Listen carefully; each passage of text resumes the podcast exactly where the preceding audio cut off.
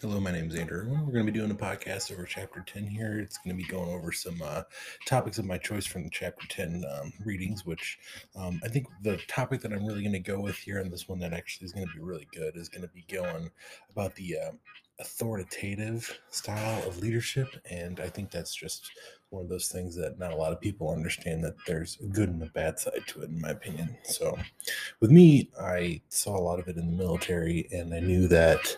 Um, you had to have an authoritative side and be in control because you had to lead people, but at the same time, you couldn't have the power trip hungry mentality.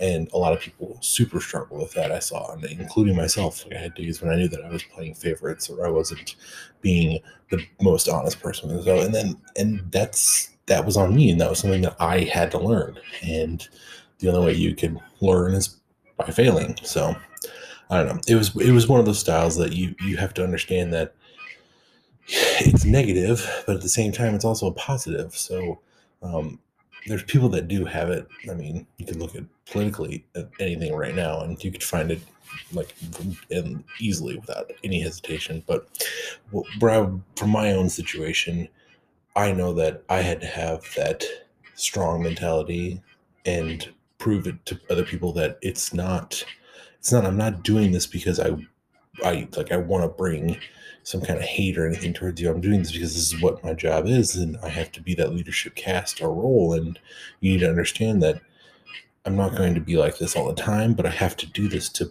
be in in this role. So it's it was just a, finding that fine gray line. So that's a that's the topic that i wanted to go with for chapter 10 i think that was was pretty interesting. So hope you enjoy my podcast and uh, have a great day